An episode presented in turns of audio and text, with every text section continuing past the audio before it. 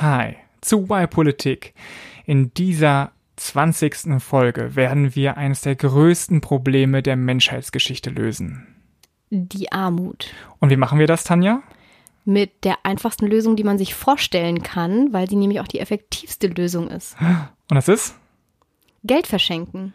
Der Wahnsinn. Wenn ihr jetzt äh, noch nicht denkt, dass wir verrückt geworden sind, dann hört unbedingt in diese Folge rein, denn am Ende erfahrt ihr, wie ihr ganz konkret dazu beitragen könnt, die Armut zu bekämpfen. In Deutschland und auf der Welt.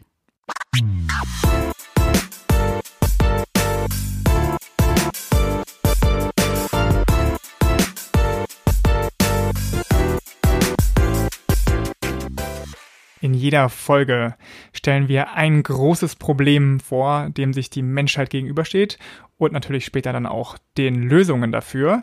Aber wie immer legen wir los mit der Frage, Tanja, was ist dein Problem? Mein Problem ist die Armut und dabei vor allem, dass es immer noch Armut heutzutage gibt in Deutschland und überall auf der Welt, obwohl wir eigentlich reich genug wären, dass es Armut nicht mehr geben müsste. Also wir haben, produzieren genug Nahrungsmittel, Lebensmittel, die wir dann hier in Deutschland und Europa und anderen reichen Ländern oft wegschmeißen, wenn sie das Mindesthaltbarkeitsdatum überschritten haben. Wir könnten aber zum Beispiel Nahrungsmittel so verteilen, dass niemand mehr hungrig ins Bett gehen muss und trotzdem tun wir es nicht. Wir können quasi die ganzen Übergewichtigen eintauschen, so, die Nahrung, zu den Untergewichtigen, das die nicht müssen genug wir Essen nicht kriegen. mal. Es könnte jeder noch essen, was er will. Und wir können einfach die Sachen, die wir wegschmeißen, umverteilen. Naja, so einfach ist es nicht. Aber äh, rein theoretisch von dem Reichtum, den es gibt, den es auch in Deutschland gibt, könnte man so umverteilen, dass es, dass Armut nicht mehr sein müsste. Und trotzdem gibt es das noch. Und vielleicht gucken wir uns erstmal an oder stellen uns die Frage, was ist denn überhaupt Armut? Und ich habe jetzt schon ein paar Beispiele genannt, wie zum Beispiel hungrig sein. Aber gucken wir vielleicht erstmal auf Deutschland und wie Armut gemessen wird. Es gibt nämlich immer schöne mh, quantitative Möglichkeiten zu sagen, da ist eine Person arm und in Deutschland ist eine Person armutsgefährdet, wenn sie vom Median des Nettoäquivalenzeinkommens der deutschen Oha. Bevölkerung weniger als 60 Prozent zur Verfügung hat. Dann was kann bedeutet das, äh, jeder kann damit konkret? was anfangen.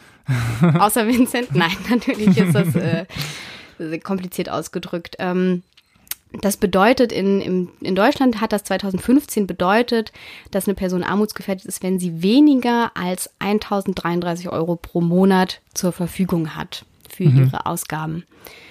Und je nachdem eben, wie das Einkommen gerade ist, kann das auch schwanken. Es war, hat im, ähm, die letzte Zahl, auch 2015 war das, dass fast 20 Prozent in Deutschland waren davon betroffen. Also echt viele, viele, viele Menschen. Ja, 20 Prozent ist wirklich ähm, viel. Der Und fünfte. das ist jetzt aber erstmal, das sind jetzt erstmal Hm. nur Zahlen. Wir kommen gleich dazu, was das Hm. noch bedeutet. Aber erstmal so, das ist die Definition von Armut. so ist es. Hm. Und äh, wenn man sich das global anguckt, über die Welt verteilt, dann gibt es eine andere Armutsgrenze und was das bedeutet. Und das haben vielleicht ähm, schon mehrere gehört, die früher, also oder man bezeichnet es auch immer noch so die 1-Dollar-Armutsgrenze. Mhm. Also Menschen, die unter einem Dollar pro Tag zur Verfügung haben, gelten als extrem arm. Das wurde von der Weltbank entwickelt und wird auch ständig angepasst. Und heute, man nennt es zwar Also die haben im Jahr einfach so weniger als 360 Dollar zur Verfügung, Ja. Verfügung im ganzen Jahr. Ja, es ist eigentlich unvorstellbar. Ja. Ja, man hat es mittlerweile angepasst. Es sind jetzt 1,90 Dollar. Also es ist Ah, okay. mit Inflation und so. Und dann Hm. wird das immer wieder neu berechnet. Und mein letzter Stand ist, dass es 1,90 Dollar pro Tag sind. Wenn man unter denen ist, gilt man als extrem arm. Aber man, ja, es ist halt, ja, es hat auch einen sehr symbolischen Charakter. So 1 Dollar Ja. pro Tag Grenze. Und man nennt es auch Einen immer kleinen Kaffee bei Starbucks oder anderthalb Cheeseburger. so. Ja, jeden. Tag, ohne zu, Ja. ohne zu wohnen oder ähm, irgendwo hinzufahren oder sich sonst was Ja. zu kaufen. Ähm, und davon sind auf der Welt immer noch fast 150 Millionen Menschen betroffen. So 150 Millionen, das ist fast, fast zweimal Deutschland. Ja. So, jetzt, das ist, wenn man es jetzt technisch ausdrücken möchte, global die 1-Dollar-Grenze nennt man absolute Armut, ähm, weil es so eine absolute Grenze ist. Wenn man unter der ist, gilt man als extrem arm. Und wie man vielleicht gemerkt hat, dass in Deutschland, ähm, wie hier die Armut gemessen wird und auch in den meisten anderen westlichen Ländern, ist eine relative Armut, also relativ zum Durchschnittseinkommen ähm, wird dann geguckt, ähm, welche, wie, wo liegen, welche Leute liegen da drunter und es ist dann relativ zu den Lebensstandards, die hier gelten. Mhm. Ich finde, man kann damit gar nichts anfangen mit diesen Zahlen. Ich finde mhm. so, ja, gut, man kann halt irgendwie gucken, steigt das, wird das weniger, wie sind die Trends, aber so richtig viel sagt das halt nicht aus, was das eigentlich bedeutet und ja. das ist wichtig, um in dieses Thema reinzukommen. Deswegen was bedeutet das jetzt eigentlich, wenn man in Deutschland dies, unter dieser Armutsgefährdungsgrenze tatsächlich lebt? Also es sind einfach nur so ein paar Beispiele, dass man sich vielleicht nicht einen Urlaub leisten kann, dass man nicht, wie wir letztes Mal besprochen haben, man gehört auf keinen Fall zu den Vielfliegern, auch wenn Fliegen günstig ist, gibt es Leute, die sich das nicht leisten und nicht leisten können und nicht ja. in den Urlaub fliegen, dass man vielleicht kein Auto hat und das nicht, weil man super grün ist und in einer Großstadt wohnt, wo man alles mit Bahn oder Fahrrad machen kann, sondern hm. weil man sich das Auto einfach schlichtweg nicht leisten kann oder sich auch einfach ähm, Tickets für den öffentlichen Nahverkehr nicht leisten kann. Ja. Dass man, wenn man Hunger hat, nicht um die Ecke geht und sich einen Döner holt oder bei Lieferando oder Deliveroo sich Essen bringen lässt, sondern halt guckt, was noch da ist und dann lieber vielleicht mhm. ein trockenes Brot isst, als ähm, einfach mal rauszugehen und sich was zu holen. Also man ist auch nicht so spontan, man ist auch nicht so spontan mit, ach ja, heute gehe ich mal ins Kino, morgen kaufe ich mir ein Eis, einen Kaffee bei Starbucks. Man rechnet viel mehr nach. Ich weiß nicht, ähm, wann ihr das letzte Mal, ich kenne das vielleicht noch so aus der Schulzeit, hat man von seinem Taschengeld immer berechnet, wie viele mhm. Süßigkeiten kriege ich davon, hat sich das ja. wirklich abgezählt und auf den Cent genau eingekauft. Aber es gibt halt Leute, die müssen das jedes Mal, wenn sie in den Discounter gehen, zählen die ihr Geld mhm. nach, rechnen mit, was sie für Produkte in den Korb legen und ähm, wissen das ganz genau.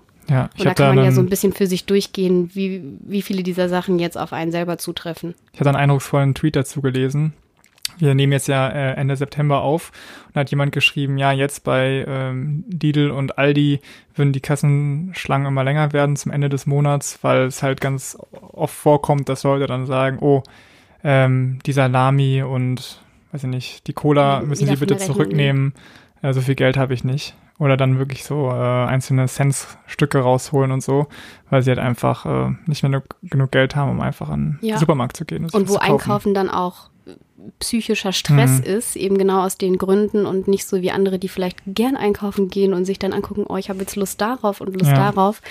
Das ist äh, ja einfach ganz andere Lebensumstände, als vielleicht viele das kennen. Ja ich weiß, mir ist noch was Wichtiges eingefallen. Also, wo du gesagt hast, irgendwie hier mit 800 Euro und so und dass man darauf gucken muss, wie, wie viel Geld man hat und so. Das erinnert ja vielleicht die, die studiert haben, auch so ein bisschen an ihre eigene Studentenzeit, dass man halt schon relativ wenig Geld hat. Aber ich glaube, der große Unterschied zu dieser Zeit ist, dass A, du weißt, dass es nicht zeitlich begrenzt ist, ja, sondern es ist ein Dauerzustand. B, hast du keine Kinder, um die du dich irgendwie kümmern musst.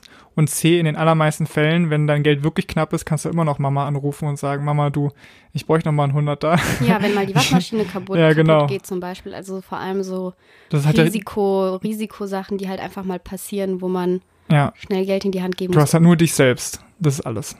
Ja. ja.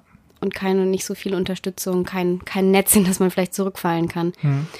Ähm, ich habe damit angefangen, mit Armut in Deutschland, weil oft, äh, wenn man über Armut spricht, halt eine Armutsdefinition im Kopf hat, die eine extreme Armut eigentlich mhm. als Definition zugrunde liegt. Also, dass man denkt, ja, das betrifft Menschen, die keine Wohnung haben oder kein dichtes ähm, Dach über den Kopf, die, je, die, die Hunger leiden müssen, die bei Krankheiten nicht einfach zum Arzt gehen können und die vielleicht auch heute nicht wissen, wie sie morgen ihr Essen kaufen sollen und den Tag überleben. Das ist auch Armut, vor allem wenn man es weltweit betrachtet. Ich glaube aber, dass beides gar nicht so weit voneinander entfernt ist, weil es doch ziemlich viele, also natürlich sind das sehr unterschiedlich, mm, woran jemand arm ist, aber trotzdem hat es die Gemeinsamkeit, dass es einen, dass man unter einem gewöhnlichen Lebensstandard lebt und dass man viel weniger selbstbestimmt ist. Also ich bin viel weniger selbstbestimmt in den Supermarkt zu gehen und zu entscheiden, was ich heute mache, mhm. äh, was ich heute einkaufe oder auch was ich ähm, heute mit meinen Freunden mache. Ich habe viel weniger Möglichkeiten. Ähm, und das ist auch so ein bisschen diese, dass mir diese Selbstbestimmung verloren geht, diese Teilhabe an einem normalen, regulären sozialen Leben und meine Möglichkeiten sich einfach beschränken, je ärmer ich bin. Und die sind dann in Deutschland, hast du auch beschränktere Möglichkeiten, wie wenn du ähm, in der ähm, global unter einem Euro lebst. Und das ist tatsächlich auch ähm, so die gängigere, moderne Definition von Armut. Das hast du bestimmt auch schon mal gehört von Amartya Sen, einem ähm, Ökonom. Und der sagt, eigentlich ist Armut die Abwesenheit oder die verringerten Verwirklichungschancen, die man hat. Und ich finde, das ja. trifft es ganz gut. Also man hat einfach weniger Möglichkeiten, als andere sein Leben frei zu gestalten. Ja, und ich finde aber auch, auch noch ein sehr wichtiger Aspekt ist, ist, dass du halt viel, viel mehr Stress hast einfach, weil du dich die ganze Zeit damit rumschlagen musst, wie du deine Grundbedürfnisse befriedigst, also einfach auf dein Leben klarkommst und deswegen ja auch weniger Kapazitäten hast, dich mal langfristig um dein Leben zu kümmern, wo du hin möchtest und so weiter, weil du halt nur von Woche zu Woche oder im schlimmsten Fall von Tag zu Tag denkst. Und ich glaube, dass diese, diese psychische Belastung ja, den Leuten sehr stark zusetzt und eigentlich das ist, warum wir Armut auch abschaffen sollten. Ja, aber die psychische Belastung zählt ja auch dann auf diese, wenn ich ähm, psychischer belastet bin, habe ich auch weniger Möglichkeiten, hm. Genau wie du sagst, auch äh, längerfristig zu planen, selbstbestimmter zu entscheiden. Also ich, ich glaube, das spielt alles dann darauf wieder ein. Ja. Und deswegen und weil es die Möglichkeiten gibt, sollten wir es abschaffen. Und wir glauben, wir sollten es ganz anders machen, mit ganz anderen mhm. Lösungsansätzen, als wir es bisher tun. Und das in Deutschland und der Welt. Und Vincent fängt mal an mit seiner Lösung für Deutschland. Genau.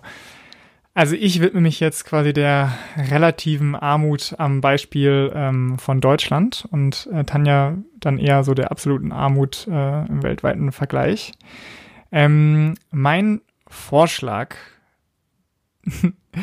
Äh, ich freue mich schon darauf, wie, wie einige, die jetzt noch nie davon äh, gehört haben, was sie dann, wie die dann zusammenzucken werden. Aber ähm, mein Vorschlag ist, dass du, wenn du glaubst, dass du Unterstützung benötigst, einfach einen Termin machst beim Bürgeramt, hingehst, unterschreibst und einen Monat später kommt Geld bei dir an. Es gibt natürlich drei Fragen, äh, die ich mir dann gestellt habe. Einmal, wie viel Geld, unter welchen Bedingungen und wie lange kriegst du das? Und ich äh, würde vorschlagen, dass man ungefähr 1500 Euro kriegt hier in Deutschland, weil nämlich das mittlere Nettoeinkommen aktuell 1600 sind und ich finde das schon okay, wenn es ein bisschen unter der genauen Mitte äh, liegt, aber ähm, es sollte halt relativ in der Nähe sein, damit die Leute sich möglichst viel noch leisten können. Ähm, dann sollte es natürlich noch irgendwie für Kinder und Jugendliche einen Bonus ähm, geben, aber ich finde es auch okay, wenn es ein bisschen weniger wäre als diese 1500 Euro, weil man ja schon noch weniger Kosten hat, wenn man so jung ist. Und dann würde ich das Ganze, diesen Betrag ähm, an die Inflationsrate koppeln. Also wenn die Preise steigen, dann steigt eben auch dieser, dieser Zuschuss. Und ähm, für Leute, die in sehr teuren Gegenden wohnen, würde ich auch sagen, dass es einen kleineren, äh, noch einen Bonus geben sollte, der ganz automatisch abläuft. Darum muss man sich gar nicht kümmern. Aber es ist einfach so, wenn du in München lebst, hast du höhere Kosten, als wenn du in Brandenburg auf dem Dorf lebst. Ist einfach so. Und deswegen sollten die Leute dann in teuren Gegenden auch nicht bestraft werden dafür, dass sie dort wohnen. Wäre das, was ich zur Verfügung habe, dann viel mehr als das, was ich aktuell kriege mit Hartz IV, was knapp unter 1000 Euro liegt, plus Wohnungskosten, die zusätzlich übernommen werden? Naja, bei Hartz IV sind ja, dazu komme ich, dazu komme ich noch. Okay. Aber der Regelsatz bei Hartz IV sind ja irgendwie 400 80 oder ah, 450 okay. Euro. Dazu kommt dann noch diese ganzen Zuschüsse, genau. Aber es wäre es wär auf jeden Fall mehr, als was man momentan ja. kriegt. Ja. ja, dann hast du recht. Ja. Ähm, so, dann die zweite Frage. Welche Bedingungen? Dann habe ich einfach sagen, es gibt nur eine, nämlich, dass du die einfordern musst. Und ich würde es auch nicht eben nennen, beantragen oder so. Du bist nicht Bittsteller, sondern du sagst einfach, es gibt das Recht darauf, diese 1500 Euro zu bekommen und ich fordere sie jetzt ein vom Staat. Deswegen irgendwie keine größeren Bedingungen. Von mir aus könnte es auch online geschehen. Hauptsache halt, dass du dich dafür, dass du sagen musst, ich möchte das haben. Wie lange soll es gehen? Und da ist es so, es gibt ja dieses äh, bedingungslose Grundeinkommen, dass irgendwie alle das kriegen, aber ich würde es eben schon, ich würde es ein bisschen anders machen. Äh, ich sehe das eher als so eine Art ähm, ja, TÜV oder so, dass du einfach sagst, okay, ich habe jetzt gerade einen Zeitraum, wo ich das brauche, diese Unterstützung. Und äh, deswegen würde ich sagen, so alle zwei Jahre ähm, forderst du es erneut ein und wenn du es nicht ein, einforderst, dann läuft es halt aus. Und ähm, warum nicht unbegrenzt, wie irgendwie ganz viele andere Leute das sagen? Da würde ich erstmal, mein Hauptgrund ist einfach die Kosten zu reduzieren, dass die Leute, die nicht das Gefühl haben, dass sie es brauchen, es nicht beantragen. Also ein Millionär, sorry, braucht einfach keine 1500 Euro, ist ja gar kein Effekt für diese Person. Aber er könnte unter deinem Modell, oder? Ja, könnte, klar. Aber ich, ich würde es so ein bisschen halten wie bei den Mitgliedsbeiträgen in den Parteien Da kann man ja auch so schon ein bisschen nudgen, dass man eben sagt, hey, schätze dich selbst ein, wie viel du, ob du das wirklich brauchst. Und natürlich wird es dann auch viele geben, die es einfach so machen wollen, weil sie Bock aufs Geld haben. Aber ich glaube, wenn du das so formulierst und so darstellst und so weiter, dann werden doch die, die mehrere tausend Euro im Monat sowieso schon haben, wahrscheinlich sagen, okay, ich brauche jetzt nicht unbedingt ähm, diese Unterstützung. Das ist also basiert auf so einer Selbsteinschätzung, aber du hast volle Autonomie darüber. Das heißt, es hat kein Stigma, dass wenn du das, dieses Geld benutzt, dass du dann irgendwie sozial abgehängt bist und äh, kein funktionierendes Mitglied der Gesellschaft ja. und so. Ich glaube, dass trotzdem sich viele noch denken oder die Gefahr sehen, dass das missbraucht werden könnte. Und Auf jeden Fall. Ist, und das ist halt, es gibt halt dann Trittbrettfahrer, die machen es trotzdem, weil die sagen, ja. ist mir ehrlich gesagt egal, ich beantrage das einfach, weil ich es kann. Ja. Und sind dann nicht die, die es nicht machen, weil sie vielleicht sich an so solidarische Regeln halten wollen, die dumm am Ende, wenn ja, sie es nicht machen. Ja, aber das ist äh, ja immer so. Also es gibt immer Leute, die das, das System missbrauchen. Aber natürlich hast du Einwände, Tanja, und kommst damit. Und äh, das ist auch genauso richtig. Weil wenn, wenn mir jemand von einem Jahr ungefähr erzählt hätte, hey, wir geben einfach allen 1500 Euro, ja, dann wäre auch meine Gedanke gewesen, ähm, was sind das für ein Spinner? Und dann hätte ich auf jeden Fall angefangen zu argumentieren, so wie du. Äh, hast du denn ich noch. nur Fragen gestellt. Nee, nee, nee, aber hast du noch so ein paar andere Argumente, die dir einfallen gegen die Idee, 1500 Euro an alle, die es wollen, zu geben? Ja, die Leute, die werden alle faul und gehen nicht mehr arbeiten. Punkt eins, ja? Jetzt rein hypothetisch, nicht, nicht Ja? dass das meine Meinung wäre. Was noch? Ähm, aber wie gesagt, Missbrauch hatten wir ja Mhm. schon. Leute, die es nicht brauchen, die es beantragen. Hm. Das ist vielleicht, ich weiß nicht, ob es nicht immer noch zu wenig ist. Ich weiß Ja. nicht, ob Kinder wirklich weniger Geld brauchen, wenn sie jedes Jahr neue Schuhe brauchen, weil ihr, sie so schnell wachsen Ja. und Klamotten und Schulunterlagen. Ja. Ja, also ich glaube, es gibt so ein paar klassische Argumente, nämlich einmal, dass die Leute voll werden und nicht mehr arbeiten, dann wir können uns das nicht leisten, es wird alles ganz super teuer Ah ja. und dann irgendwie, ja, unser Wirtschaftssystem oder unsere Gesellschaft wird kollabieren, dann gibt es keine Niedriglohnjobs mehr, wie soll das überhaupt alles funktionieren, bla bla bla bla. Äh, alles irgendwie berechtigte Einwände, die ich, wie gesagt, auch hab, hatte, aber äh, ich versuche die jetzt mal eins nach dem anderen ein bisschen zu zerlegen. Punkt eins: werden die Leute faul und hören auf zu arbeiten. Ähm, wahrscheinlich, Tanja, wird das nicht passieren. Ähm, denn ich glaube, man muss sich erstmal so selbst fragen. Ne? Wenn du jetzt, sagen wir, sogar 2000 Euro im Lotto gewinnen würdest, was, was würdest du dann tun? Also, was würdest du ändern an deinem Leben? Nichts. Nichts. Du würdest weiter arbeiten, wahrscheinlich, ne? Ja, und mir irgendwas Nettes damit überlegen. Ja. Und ich glaube, ähm, für diejenigen, die es eben nicht dringend brauchen, ist es auch eine, eine, die Antwort, die die meisten tätig, die die meisten tun würden, weil Menschen einfach von Natur aus eine Tätigkeit brauchen, sonst werden sie unglücklich. Ich war selbst mal äh, eine längere Zeit arbeitslos und ja, geil, die ersten, so die ersten drei Monate waren super, dachte ich mir, ah, endlich habe ich mal Zeit dafür, die Dinge zu lesen, die ich lesen wollte oder die Dinge zu tun, die ich tun wollte, die Freunde zu treffen, die ich sonst immer vertrösten musste. Aber irgendwann kippte so das Gefühl und ich dachte mir, Mist, äh, das gefällt mir gar nicht, dass ich jetzt hier nichts zu tun habe. Und ich glaube, ja, es liegt in der Natur der Menschen, dass sie es so machen. Aber es gibt auch Studien, die zeigen, dass das eben nicht passiert, dass alle Leute sich äh, faul auf die Haut legen. Eines der berühmtesten davon ist Mincam aus Kanada, in Dauphin, in der Stadt, kleinen Stadt Dauphin. Da gab es nämlich in den 70er Jahren für Familien äh, in dieser 13.000 Einwohnerstadt, die unter der Armutsgrenze leben, im Jahr ist umgerechnet 19.000 US-Dollar. Haben die Mhm. einfach bekommen für äh, vier Jahre, solange wie das Experiment lief. Dann kam leider eine konservative Regierung an die Macht und hat das Ganze eingestampft und die, die schönen Auswertungen, die teilweise schon vorlagen, sind alle ins Nationale Archiv gewandert und wurden dann äh, bis 2009 einfach ignoriert, waren da, wurden fast weggeschmissen.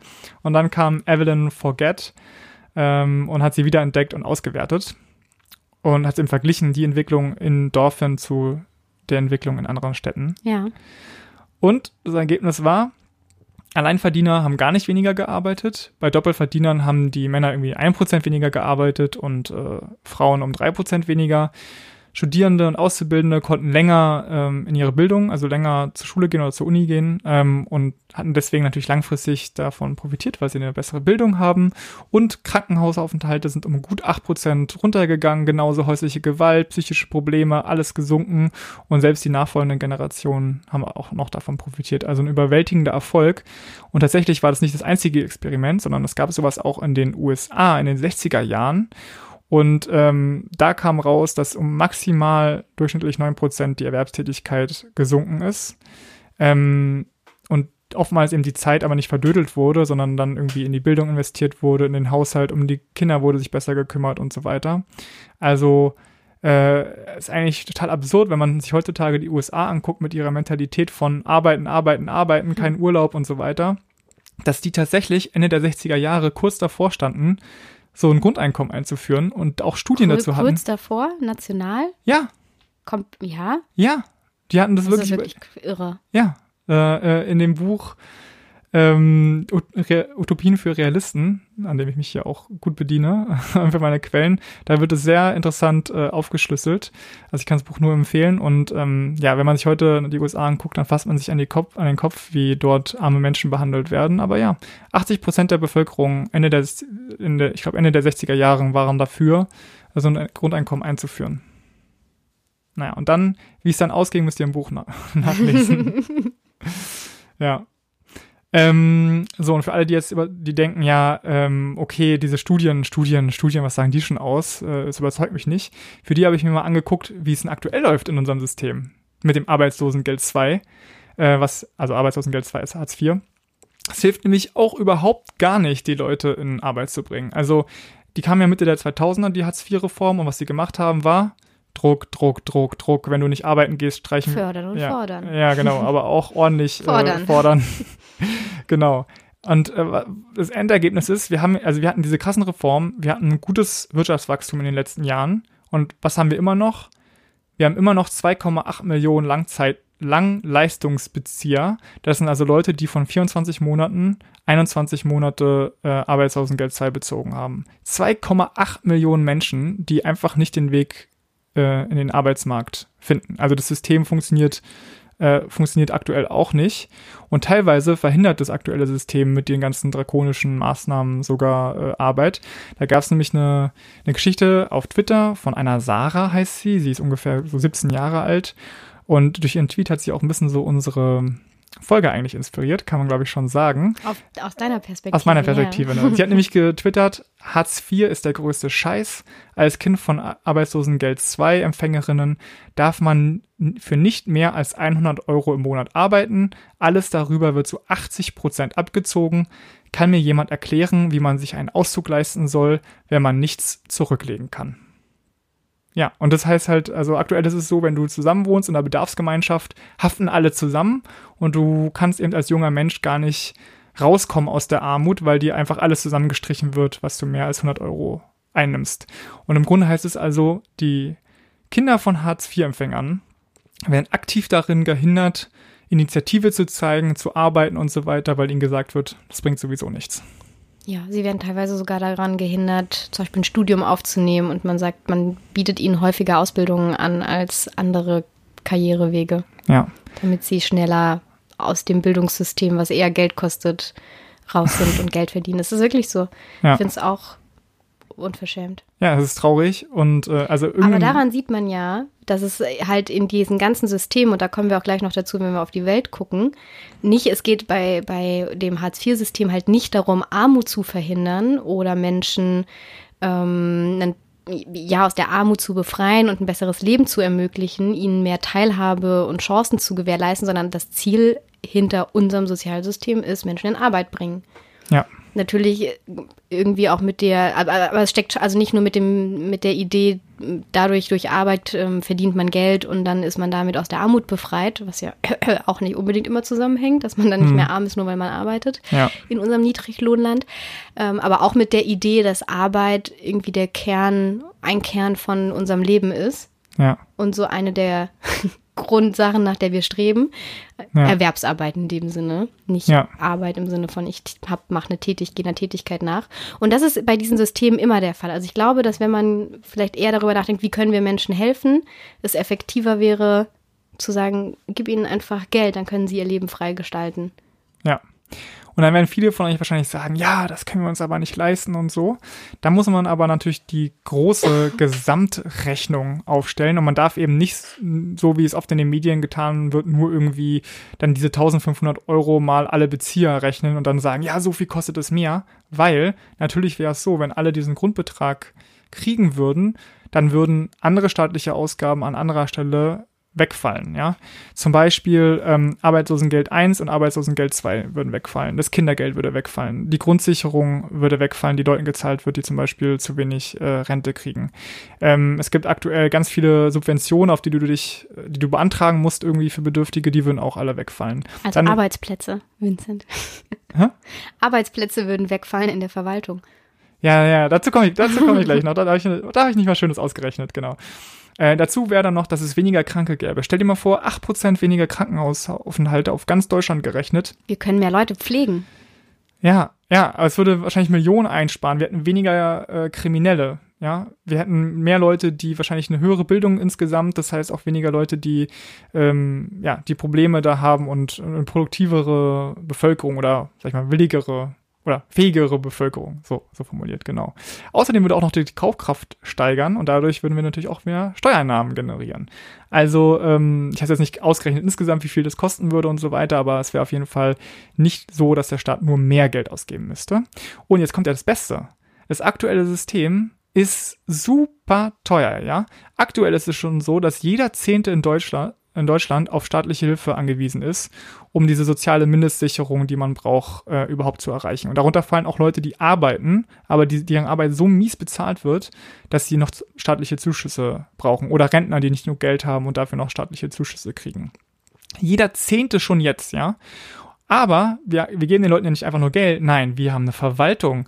Eine richtig, richtig, richtig große Verwaltung. Ich habe mir das jetzt mal nur angeguckt für Jobcenter. Also Jobcenter sind für Arbeitslosengeld 2 Empfänger, also für, die wickeln quasi Hartz IV ab, ja.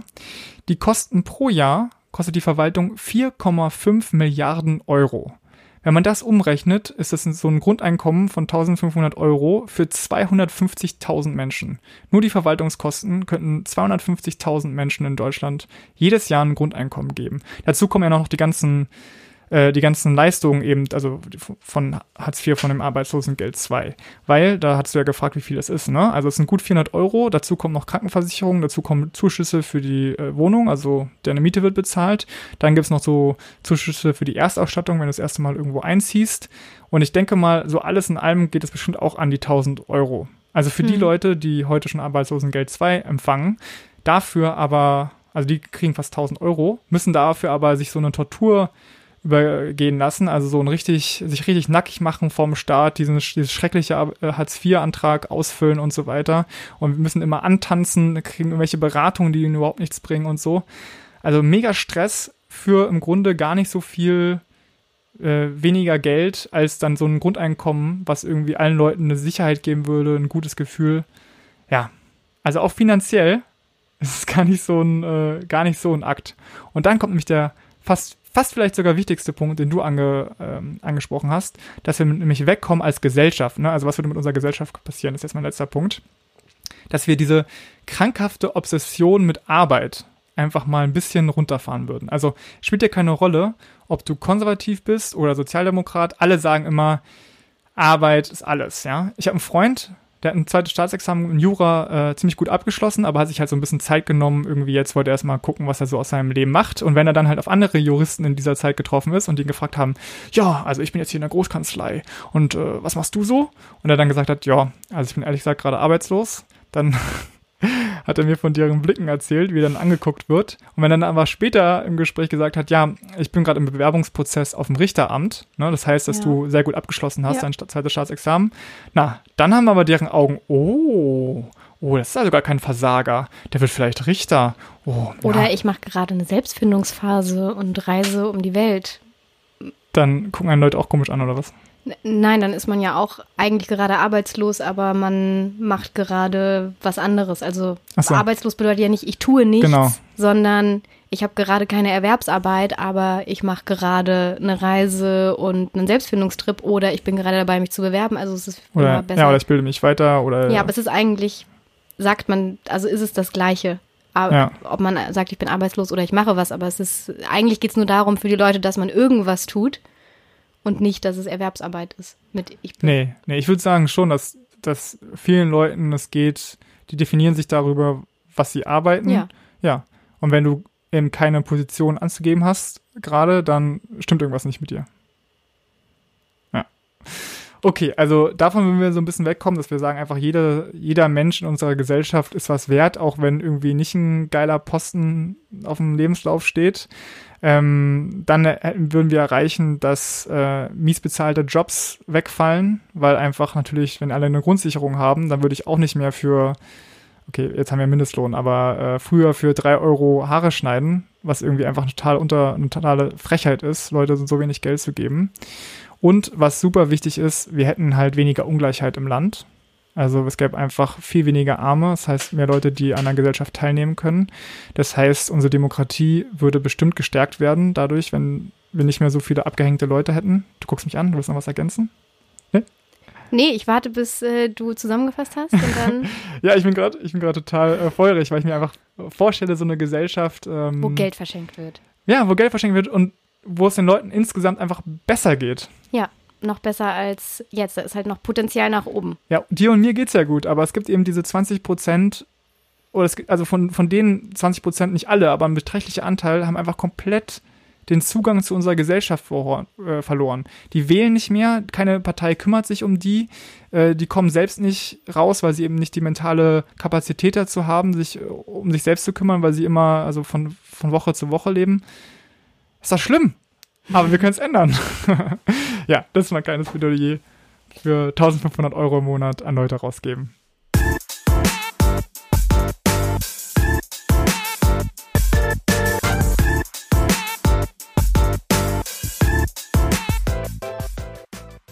Ja, der Vorschlag für, wie man globale Armut bekämpft, ist eigentlich ähm, nicht viel anders, nur dass er vielleicht ein bisschen anders funktioniert, aber am Ende ist das Ziel das gleiche, nämlich verschenkt Geld. Und das ist eigentlich die beste Armutsbekämpfung, die man machen kann, den Leuten einfach Geld zu geben. Und was auch gleich ist zu in, wir bauen immer und international auch, wie jetzt das, was Vincent alles erklärt hat mit dem Hartz-IV-System und der Verwaltung, wir bauen immer wahnsinnig komplexe Systeme auf, um Armut zu reduzieren und oder um Hilfe zu leisten. Und wir glauben, und irgendwie ist so das Gefühl, so ja, aber dann muss man das noch beachten und man muss dann hier noch weiter Hilfen geben mhm. und man muss hier noch irgendwelche Seminare machen und dann berechnen wir genau, wie viel Geld man ausgeben darf für eine Waschmaschine. Und äh, wir komplex machen, machen diese Systeme so wahnsinnig komplex und glauben, dann helfen wir den Leuten mehr und tatsächlich zeigen aber ganz viele Forschungen und Studien, dass man am effektivsten Leuten hilft, wenn das Ziel ist, Leuten aus ihrer Armut zu befreien, wenn man einfach ein ganz einfaches System macht, nämlich dieses Geld verschenken. Und wenn man sich jetzt auf der internationalen Ebene das anguckt, also das, was Entwicklungszusammenarbeit oder Entwicklungshilfe ist, dann haben wir da auch ganz viele Organisationen und Institutionen aufgebaut, die sich darum kümmern. Ähm, also staatliche Organisationen wie die Vereinten Nationen, die da Gebergemeinschaften gründen und Geld verteilen, die OECD auf europäischer Ebene.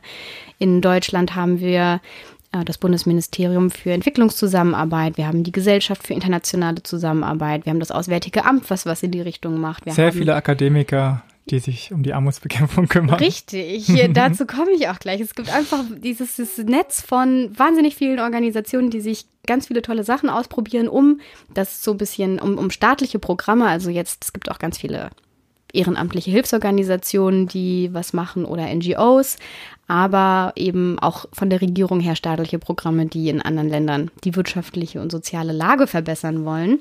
Und tatsächlich hat mal ein Professor in einem Seminar bei mir im Politikstudium gesagt, dass seiner Meinung nach, also er hat auch sich mit Entwicklungszusammenarbeit auseinandergesetzt, seiner Meinung nach gibt es die GIZ, also die Gesellschaft für internationale ähm, Zusammenarbeit, gibt es die nur noch, um die ganzen Politikwissenschaftler zu beschäftigen. damit die noch Arbeitsplätze haben und was zu tun haben. Weil es eigentlich, Hart. wenn man sich am Ende die Ergebnisse anguckt, nicht gut ist, was da rauskommt. Äh, ja, fand ich ziemlich krass. Ist wahrscheinlich das mhm. eine Extrem so. Es gibt bestimmt auch gute Sachen, die man machen kann, ähm, wie politische Systeme zu stabilisieren. Das ist schwierig. Mhm politische Systeme zu stabilisieren, indem man Menschen vielleicht, also Individuen einfach nur Geld auf ihr Konto überweist.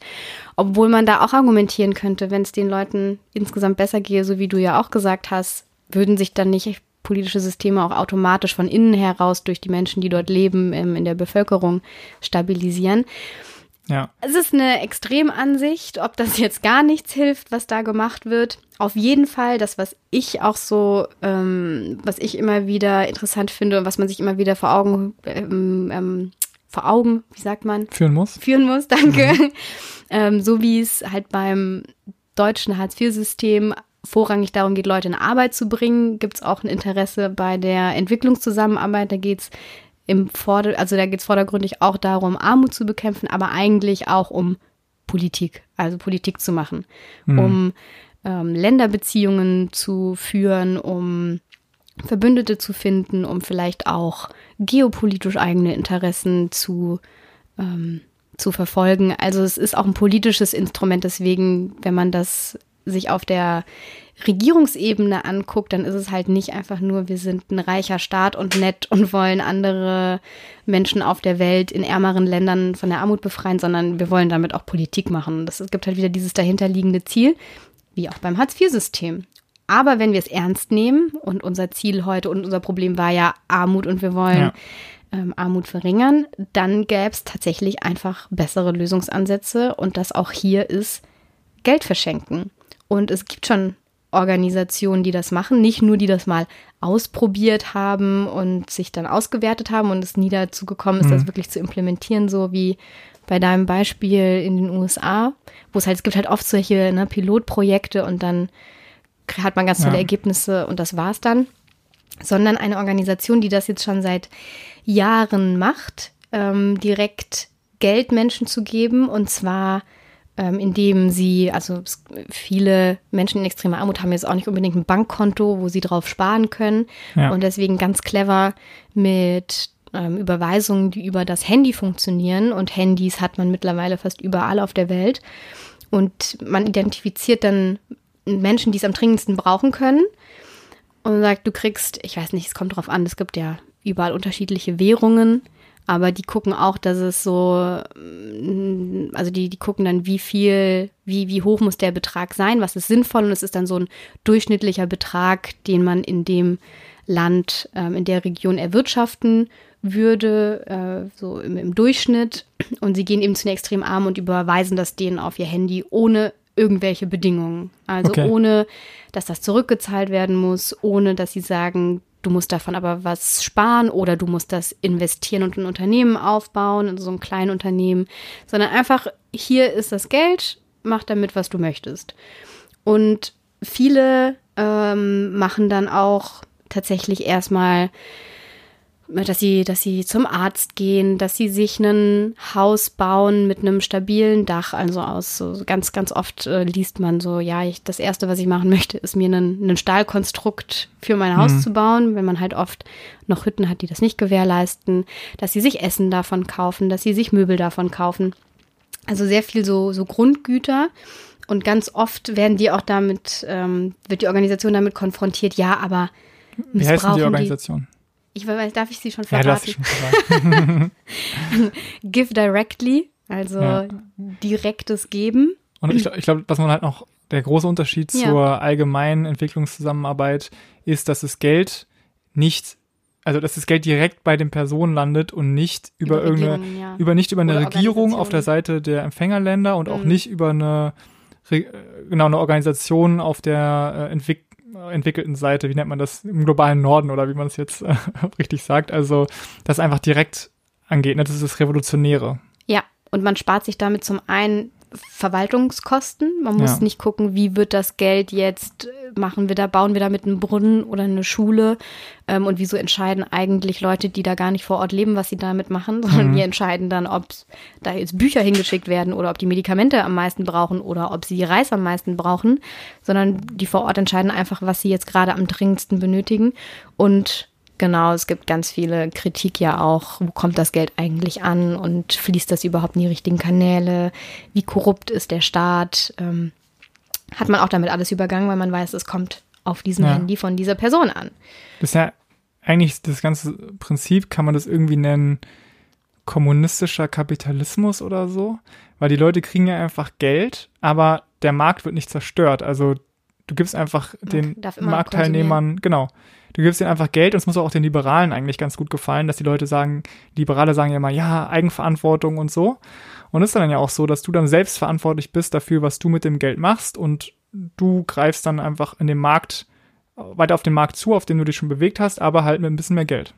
Ja, ich weiß nicht, ob ich das äh, kommunistischen Kapitalismus nennen würde, ähm, weil es ist ja auch ein sehr, das schon recht in dem Sinne, es ist ein sehr emanzipatorischer Ansatz und wenig so, wir wissen jetzt aber, was du tun musst mhm. und ähm, 10 Prozent davon musst du auf jeden Fall sparen, sondern mach wirklich komplett das, was du damit möchtest und es funktioniert großartig.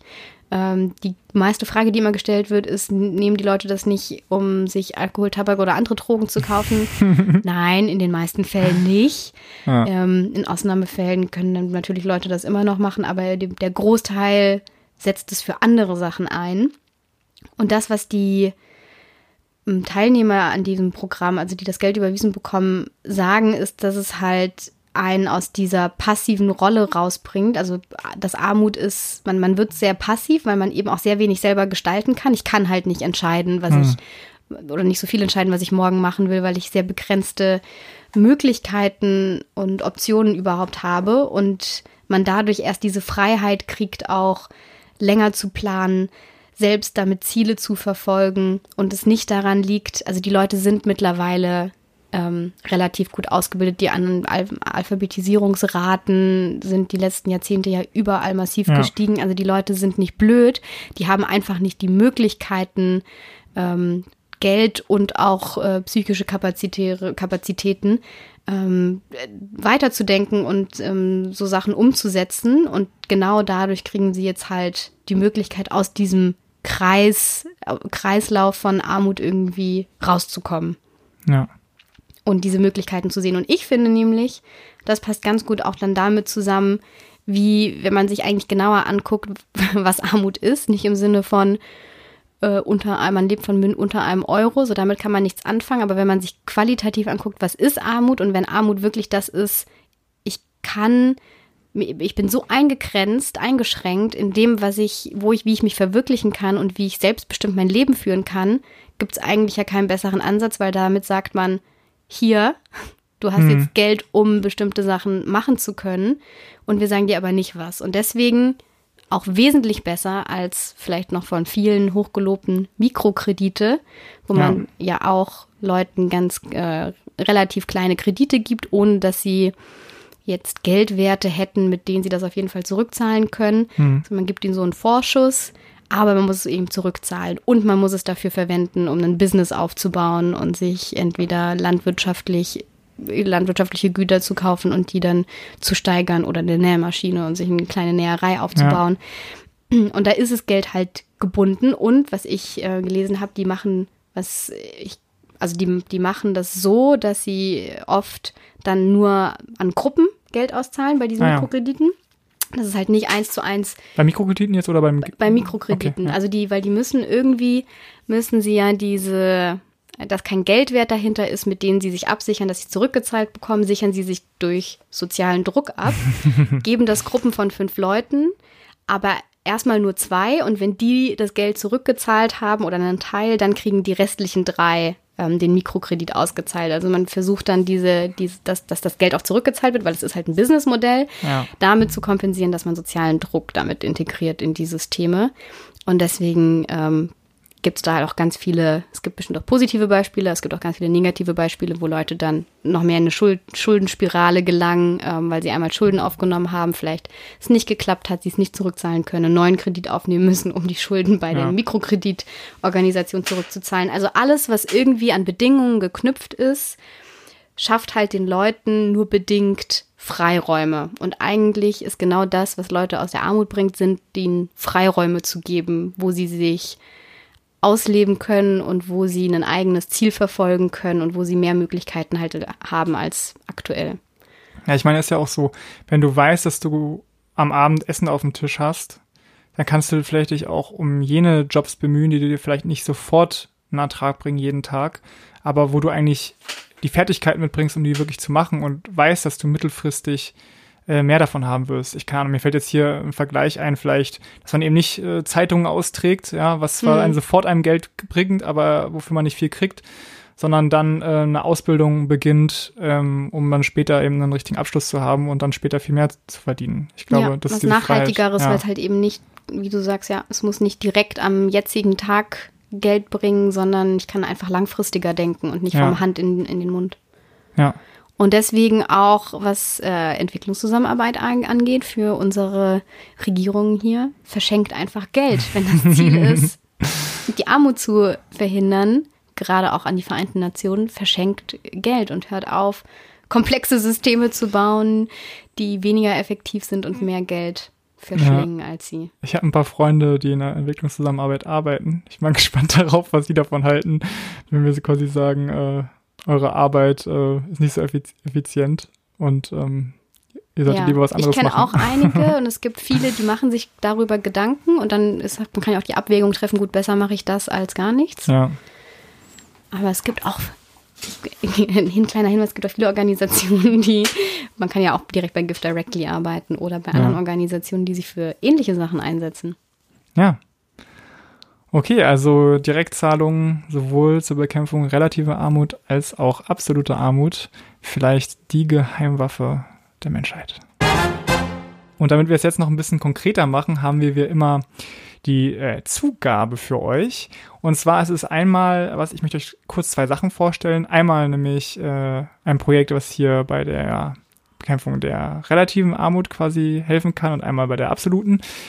Hier in Deutschland gibt es das Projekt Mein Grundeinkommen und das arbeitet seit vier Jahren an der Verwirklichung des Grundeinkommens und äh, erforscht eben das und zwar ganz praktisch. Die sammeln nämlich Geld und verlosen dann regelmäßig Grundeinkommen. Nur nur 1000 Euro im Monat, aber äh, ja, du kriegst einfach 1000 Euro für zwölf Monate.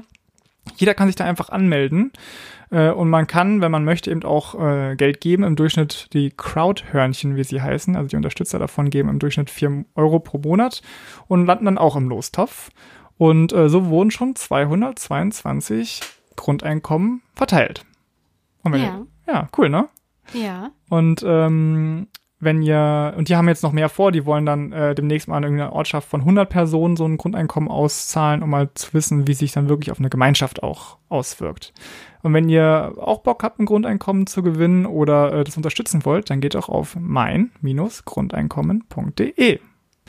Und die andere tolle Sache, wenn ihr lieber sagt, ja, okay, ich brauche kein Grundeinkommen, aber Leute, denen es wirklich schlecht geht, die brauchen das, dann äh, geht doch auf givedirectly.org, denn dort könnt ihr mit einem Dollar pro Tag einer Person in absoluter Armut ein Grundeinkommen garantieren.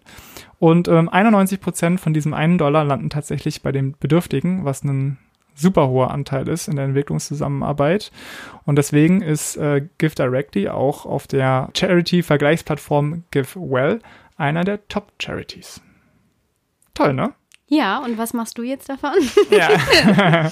ich habe tatsächlich in der Recherche für diese Folge mich dazu entschlossen, äh, bei mein Grundeinkommen ein Crowdhörnchen zu werden und somit diese Idee voranzutreiben. ja, bewirbst du dich auch gleichzeitig als Ja, ja, Empfänger ja, von einem na Ja? klar, ja klar. Also beides.